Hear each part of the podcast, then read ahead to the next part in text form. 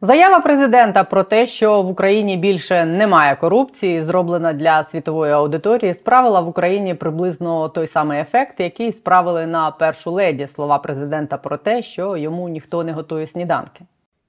Nobody gives me breakfast. gives me breakfast in the morning. in the morning. Вітаю, друзі! Я Олена Трибушна. Це канал є питання. Сьогодні поговоримо про те, чому президент корупції не бачить як ховраха, а вона як ховрах є. Отже, якщо без пересмикувань в стилі 95-го кварталу, виступаючи на Bloomberg New Economy Forum, Володимир Зеленський заявив про значне зниження рівня корупції в Україні. Дослівно він сказав, що корупції немає, бо війна, суспільство згуртувалось, а корупціонери втекли за кордон разом з краденими грошами. І Україна зробить все, щоб вони більше ніколи не повернулись сюди. Послухайте самі в оригіналі, так як це почули американці. And the condition with corruption. There will be no corruption. We don't have it now, of course, because we're all united around our country. Many people, corrupt people, have left the country with their money, and we will do our best for them to stay where they now are. Єдине, що в його словах відповідає дійсності, так це те, що багато корупціонерів дійсно втекли. Причому деякі з них, я так розумію, з благословіння самого офісу президента. Ось вчора центр протидії корупції опублікував фото з Відня. На ньому п'є каву голова Нацбанку Кирило Шевченко, відправлений у відставку за лічені години до того, як НАБУ і САП повідомили йому про підозру. Шевченко одразу виїхав з України. За кілька тижнів його оголосили в розшук. І ось він вже п'є каву у відні. Тому тут президент правий. Корупціонери втікають з країни, рятуючись від покарання. Часом їх знімають навіть з літаків, як одного з керівників Приватбанку Яценка. Неправий президент в тому, що корупція зникла, і неправий, коли каже, що ми зробимо все, щоб вони ніколи не повернулися. Я сподівалась, навпаки, наші правоохоронні органи роблять все для того, щоб підозрювані в корупції повернулись і понесли покарання. Але тепер я принаймні розумію, чому ДБР досі не повернуло в країну батальйон Монако, приміром Живаго, якого знайшли журналісти на яхті, але ніяк не знайде ДБР. Тепер президент, в принципі, пояснив, що вони роблять якраз все, щоб ці корупціонери ніколи і не повернулись. Дивний спосіб не боротись з корупцією, а подолати її. Менше з тим, у мене в принципі ілюзії щодо цього не було після того, як більше року люди з оточення президента зривали конкурс на голову спеціалізованої антикорупційної прокуратури. А отут дійсно відбулася важлива річ цього тижня. Офіційно був оголошений конкурс на директора тепер вже другого антикорупційного органу Національного антикорупційного бюро. Є підстави вважати, що зірвати його буде непросто або, можливо, навіть неможливо, хоча винахідливість деяких державних функціонерів часом вражає. Тому не кажу гоп. Віталій Шабунін, голова центру протидії корупції, розкаже, чи чекає на нас нова дворічна епопея з обранням директора тепер вже набу. І чи було у нього таке ж обличчя, як у першої леді, коли він почув від президента, що корупцію ми вже подолали. Вітаю тебе, Віталіко. Хочу з тобою поговорити сьогодні. В першу чергу, звичайно, про конкурс на директора НАБУ, який оголосили нарешті цього тижня. Але зайти я хочу трошки з іншої сторони, а з козирів, так би мовити. Коли ти цього тижня почув, як президент сказав, звертаючись до західної аудиторії, що Україна вже подолала корупцію. А і що всі корупціонери втекли, і ми зробимо все, щоб вони сюди ніколи більше не повернулися. І в тебе було таке саме обличчя, як у Олени Зеленської, коли вона почула про сніданки. Е, е, ну, я розумію, чому потрібен цей меседж від президента. Просто він потрібен не в Україну, він потрібен назовні. Е, бо коли це говориться в Україні людям, які там, наприклад, митницю переїжджають, то це викликає вираз обличчя першої леді не лише. Ну там будь-кого хто того, хто цей кордон переїздив. Ну і в багатьох інших речах теж. Тому ем, все ж мені видається, варто розділяти, куди ти посилаєш меседжі. Це був явно невдалий меседж в Україну. Там після Різніченка, кучі депутатів від слуг народу, які мають підозри від антикорупційного бюро.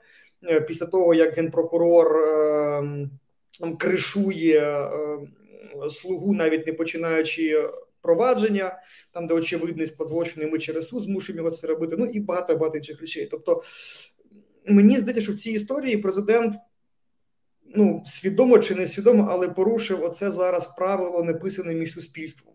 Ем, влада глобально правда намагається не створювати системні корупційні схеми, а суспільство набагато менше критикує, ніж би робило це без війни. Це хороший паритет. Він зараз вибудувався, і в мене прям велике прохання його не порушувати. Бо цей діяч, який відправляв подружці фітнес-тренерці на кампанію півтора мільярда, Різніченка в прізвище, це порушення оцього паритету. Ніж порушенням є те, що його не викинули з посади, а потім іще з президентом разом там катався в Херсон, мені здається. Оце порушує оцей паритет, і якщо президентська команда його порушує, то чому ми маємо його менше критикувати? Це не зовсім правильно. Тим більше він підписує дуже нехороші закони. Можемо про це окремо говорити. От він е, в п'ятницю мені підписав закон, який прямо порушує наші зобов'язання одну з семи умов початку переговорів з Європейським Союзом про наш вступ в ЄС. Прямо порушує. І я був переконаний, що він його не підпише цей закон. Я думаю, там буде вето, бо там Європейський Союз просив вето, і кілька відомств українських просили вето. А суть в тому, що. Депутати для себе улюблених е, обмежили нормальний фінансовий моніторинг політично значимих діячів на рік. До цього була в них пожиттєва ця норма, як і в більшості нормальних країн світу. І це пряма вимога ФАТФу. Е, одна з семи вимог Європейського Союзу передумов початку переговорів про наш вступ було посилення фінансового моніторингу. Посилення. Ці діячі, народні депутати, е, щоб їм зручно було коханим, щоб їх банки перевіряли менше днів. Е, це найкраща мотивація гірше, щоб кеш можна було нормально легалізовувати. Е, оцей пожиттєвий термін нормального фінмоніторингу скоротили до одного року. Я чому спокійний, бо це все одно доведеться їм проголосувати взад. Ну, бо це пряме порушення однієї з семи вимог нашого вступу в Європейський Союз, і це доведеться все одно переголосувати. Я сподіваюся, що це відбуватиметься максимально близько до виборів, щоб можна було нагадати всім, як так трапилося ще під час війни. Депутати для себе улюблених і для інших зробили таке полегшення фінансового моніторингу. Ну, давай пояснимо простою мовою. Це означає, що от ти перестав бути депутатом, проходить рік, і ти можеш витрачати, що хочеш, скільки що хочеш, і ніхто нічого не буде відстежувати. Роби, що хочеш. Відстежувати банки не будуть точно, а це ключова історія використання цих грошей. Я ж не хочу думати, що шановні депутати отримували конверти ці три роки. Ну, може, під час війни не отримували, і треба їх і треба їх легалізувати. Не, не, хочу, не хочу думати, але думаю. Так, і ну, мені чітко начхати на їхню позицію, от прям реально начхати. Це доведеться проголосувати взад зі страшним е, зі страшною ганьбою. Е, про це не пишуть всі медіа, бо всі вже знають, що відбулося. Е, ну, європейці в шоці. Ну, тобто, як? Ну, от як? Ну, хочуть, хай отримують. Повертаючись до тих слів президента, там де він каже, що Україна зробить все, щоб ці корупціонери більше ніколи в Україну не повернулися. Він реально так думає, бо в принципі ж ми домагалися, щоб вони повернулися, відповіли, компенсували збитки. А так фактично це індульгенція. Кради скільки хочеш і тікай звідси. А, хто кого він має на увазі? Е, свого може Кирило Шевченко, якого відпустили за такою схемою Нацбанку? Він його має на увазі? Так це ж його голова Нацбанку. Ну хай. Хай повертається, не повертається, начхати. Ну бо багато ж тут сидить, ніхто ж нікуди не поїхав. ДБР, БЕП, всі ці Вісніченки і компанія, великі будів, будуватори. Вся ж ця шобла в Україні сидить. Тобто, це хороший правильний меседж назовні для там американського для людей, які дають нам гроші німецького виборця. Хороший меседж. Тільки не українською, не в Україну. Ну всі ж це почули. Ну come on. Не треба так, будь ласка. А, Кирило Шевченко і Грановський, фото яких у Відні ви запостили а, в п'ятницю, якщо не помиляюсь. Як це? Люди, яких розшукує НАБУ, які в розшук оголошені, сидять собі п'ють каву. А куди дивляться там, не знаю, всі правоохоронні органи? Чому ми їх бачимо, а вони ні? Наші бубочки, наші хороші бубочки. Ну, правоохоронні органи мають пройти певну процедуру, аби мати можливість їх екстрадиту перед цим оголосити в міжнародний розшук, а потім екстрадитувати, екстрадиції піддати.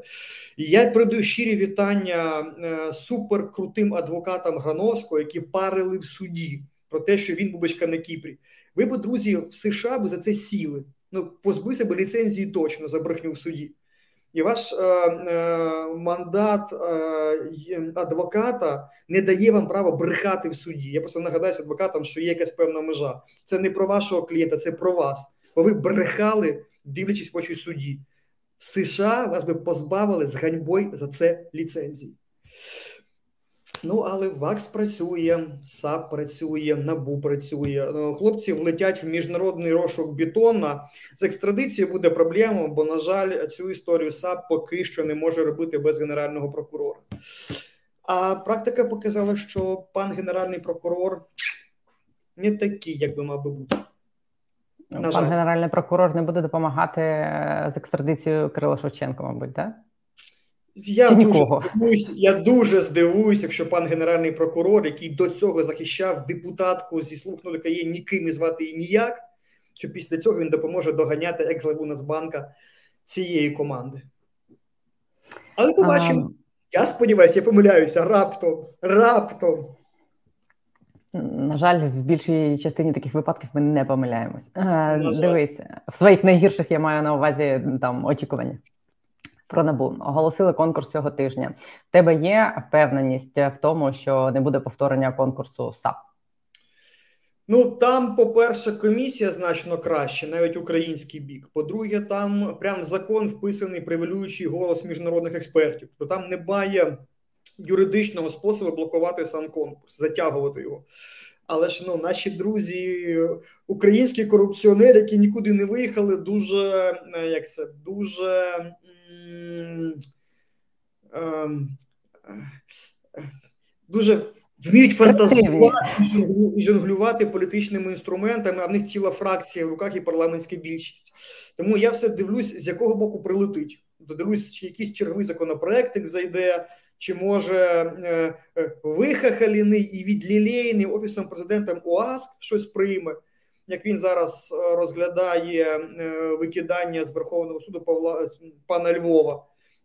І здається мені, що якщо ОАСК прийме рішення на користь Львова і Львов повернеться в Верховний суд, то це історія про те, як офіс президента отримує для себе лояльного голову адмінпалати, ну адміністративного найвищого адмінсуду в країні. Е, я сподіваюся, що такого бути не може.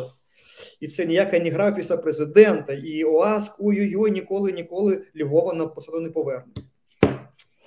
Ми зараз повернемося ще до цієї історії Е, про набу. Е, Я дивилася е, оголошення на сайті набу, кого вони ну, які умови конкурсу, хто може брати в ньому участь. Це вища юридична освіта, володіння державною мовою, робота в галузі права 10 років і 5 плюс років досвіду роботи на керівних посадах. Але я так розумію, в державному секторі. Тобто людина, яка не працювала 5 років в державному секторі, не може брати участь в конкурсі, наприклад, там юристи, які ніколи не працювали в державному секторі.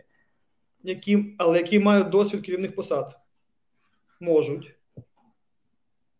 Тобто керівні посади в комерційному секторі такі люди можуть подаватися, які Але не працювали на державу. керівними. Кого ти очікуєш там побачити? Ой, е, конкурс на САП показав прям цілу плеяду правоохоронців нової генерації з результатами за плечима. З антикорупційного бюро, з САПу, тобто люди, які не просто говорять ми хороші і знають нормативку, які можуть розказати про свої результати. Оце найважливіше. Тобто, в нас вже є з кого вибирати. І я мрію, що колись на посаду генпрокурора буде реальний конкурс. Бо би ніколи Костів не переміг, бо в нього немає результатів, як в правоохоронці. Які в нього результати? Як може бути генпрокурором людина, якої немає результатів як правоохоронця? Біль, біль, печаль. А тут я думаю, що нормальна комісія і наявність результату буде одним з прямо з важливих визначальних на фінальному етапі е, критеріїв. Е, ну, у нас е, про результати ми тільки що бачили цього тижня історію з Венедіктовою з її призначенням, як за результатами її роботи, як вона опинилася і де вона опинилася. В цій історії якби є м, два аспекти. Аспект перший про вагу слова. Я нагадаю, що звільнили із формулюванням через те, що вона не справилася з кількістю, з величезною кількістю зрадників в її відомстві. Тобто, ну вона її звільняють за те, що в неї купа зрадників в прокуратурі призначають послом Швейцарії. Рілі? Серйозно?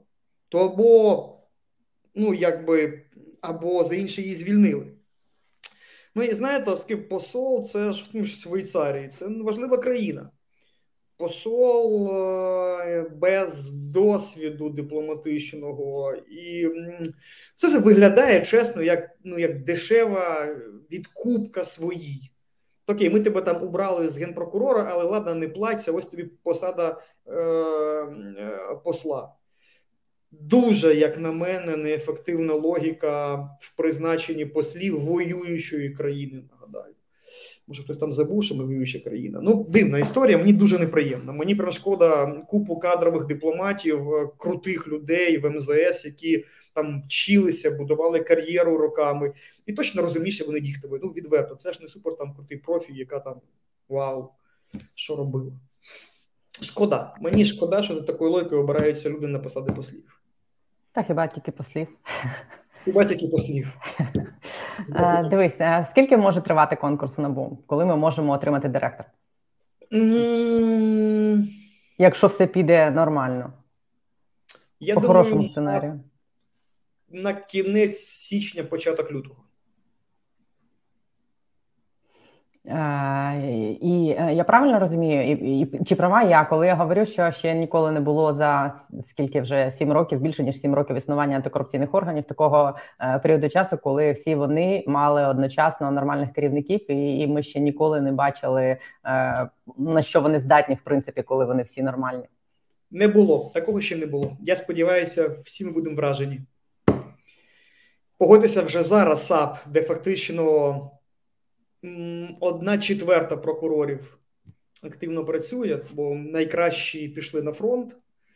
Е, Новий керівник тільки вибудовує вертикаль, е, відновлюється робота, і при цьому всьому величезні результати. Там щотижня купу, купу, купу результатів. Я думаю, що коли НАБУ отримує гідного гідного директора, я думаю, що він буде гідним. Це буде зовсім інша історія. І я розумію, що е, влада це теж розуміє. Тому я все чекаю, звідки ж прилетить. Скоріше все з парламенту прилетить. З нетерпінням чекаю. Дивись, я, якщо ми говоримо про Вищий антикорупційний суд, е, чи можемо ми вважати, що він зараз е, є тією частиною цієї антикорупційної інфраструктури, яка на яку ми можемо покладатися? Оця ж історія з плівками ОАСКа і з тим, що Вовк туди з'явився. Ми говорили з Жернаковим в п'ятницю, і він вважає те, що Вовк прийшов, означає те, що Вовк з кимось домовився, і тому він такий сміливий. І чи може тут ВАКС зіграти якусь роль у відмазуванні його? Ну, дивись, якби антикорупційний суд це ну, інституція з купою людей. То в нас є там кілька суддів, до яких в нас є серйозні питання. В тому самому кейсі Грановського один суддя просто викинув на дурнуватих підставах е, е, керівника детективів з групи крутого, який дуже був ефективний цій історії. В нас до кількох питання є. По кейсу Уаска в нас питання, чому так. Е, Чому е, е, так довго не ну, вовку не світив силовий привід або санкції за неприхід? Ну, санкції намалювалися, вовк прискакав. Я би поки не був таким впевненим, щоб стверджувати, з кимось домовився. Побачимо, ми дуже прям прискіпливо слідкуємо за цією справою. Прям дуже прискіпливо. Ми зможемо якось на це впливати, якщо раптом там щось таке почнеться, як було з Татаровим. Ем, Це одразу буде видно. Тобто, якщо десь буде потикання з будь-якого боку захистити Вовка в цій історії, особливо в такий уродський спосіб, як робив офіс президента, захищає відмазуючи Татарова, ми прям про це одразу скажемо. І не тільки ми, бо дуже багато команд і в Україні, і в посольствах слідкують за цією справою. І в усіх все більше викликає питання, чому фракція президента заблокувала законопроект президента про ліквідацію ОАСК. Це все більше схоже на те, що офіс президента використовує ОАСК в своїх цілях, захищаючи його роблячи вигляд про бажання його ліквідувати. Той самий ОАСК, секретар РНБО, сказав про нього, що цей ОАСК мав легалізувати Януковича, коли росіяни взяли би Київ. Не я сказав, не журналісти. Данілов сказав. Після цього спіча Данілова пройшло, дай Бог, ну більш ніж півроку. І далі депутати Зеленського не голосують законопроект Зеленського про ліквідацію ОАСК. Таке совпадіння. Я Ну, це ж не не чекаю, як ОАСК вирішить долю Львова.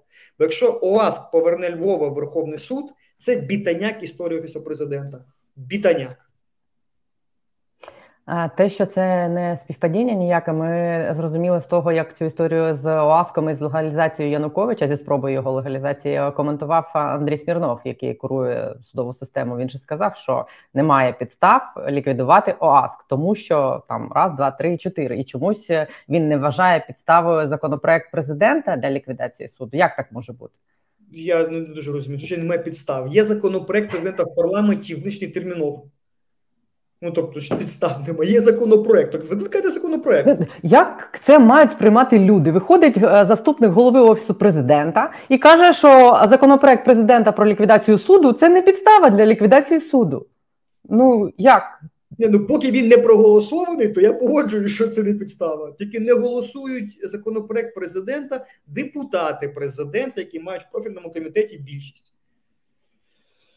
Ну я прям я ну от в мене все більше сигналів про те, що офіс прямо зараз використовує ОАСК в своїх інтересах, а тому не ліквідовує його. Ну от для мене буде кейс Львова прям показовим.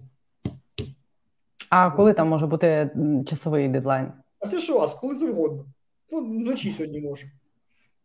Там же ж не ну, тобто оцінювати ну, житті, продукти життєдіяльності цих чуваків ну неможливо з точки зору нормативки якоїсь ну, чи закон. Там же ж просто ну вавка в голові одного вовка, який керує фактично ключовим е, адмінсудом в країні. І цю вавку покривають депутати президента. Ну, депутати президента навряд чи щось могли б робити без е, вказівки з офісу президента, оскільки ми розуміємо, як влаштована система влади. Вони незалежні всі, ну не кажи так. Незалежні депутати, парламентська холєра, президентська республіка. Е, якщо серйозно, а коли ми це все спостерігаємо, цього Львова, який намагається поновитися, і про якого ти розказав, як це може бути, е, цих вовків, які повиповзали, Смірнова, який консервує ту систему, яка була, це тобі не здається, що це якийсь реванш отієї судової мафії, з якою ми намагаємось боротися, і що вони мають шанси захопити владу, як вони збиралися це зробити до того, як їх почали за це притискати. Реваншем повним буде, якщо з'їзд суддів не обере е, не, ну, не обере е, членів Вищої ради правосуддя від суддів. От якщо з'їзд не обере і в нас не буде повноважної ВРП, чистої води реванш. Чистої води реванш. Да, 100%. Причому реванш під керівництвом Вовка і компанії, якого кришують депутати Зеленського. Да, 100%. От о, ми найближчих два місяці побачимо, чи з'їзд суддів обере ну, вони кілька показників. Один з них це як ОАСК рішить по Львову, і другий, чи з'їзд суддів е, делегує своїх представників Вищу раду правосуддя. Ну, бо не тільки Вища рада правосуддя може звільняти суддів. Відповідно, якщо судова мафія заблокує формування органу, який формується зараз в результаті реформи Зеленського, ну то да, це чистий води реванш. І в мене в цій історії буде одне питання: з ким президент? Легко перевірити, чи буде він публічно вимагати від з'їзду суддів виконати передбачену законом роль, бо це його реформа. І формування ВРП одна з умов, нагадаю, одна з тих сіми вимог до початку переговорів з про наш вступ в Європейський Союз.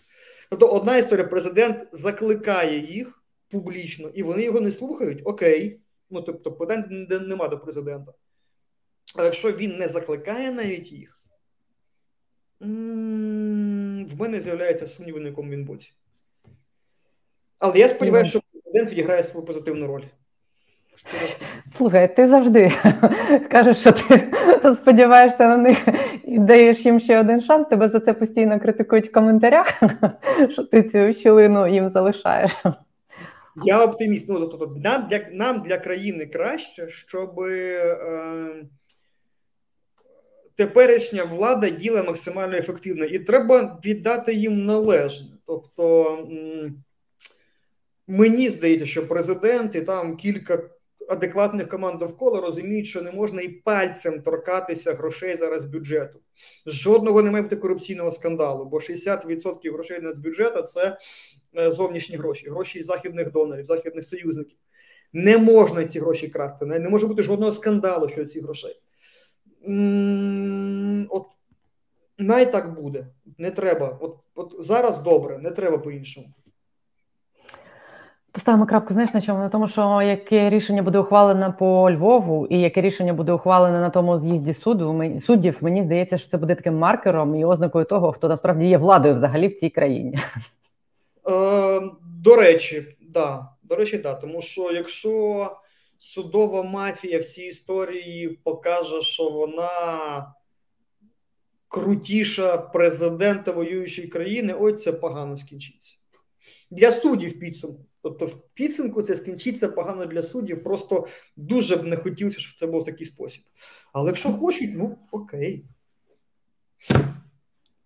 Ми їм допоможемо. Дякую тобі. Віталій Шабунін, голова центру протидії корупції, був на є питання. Дякую.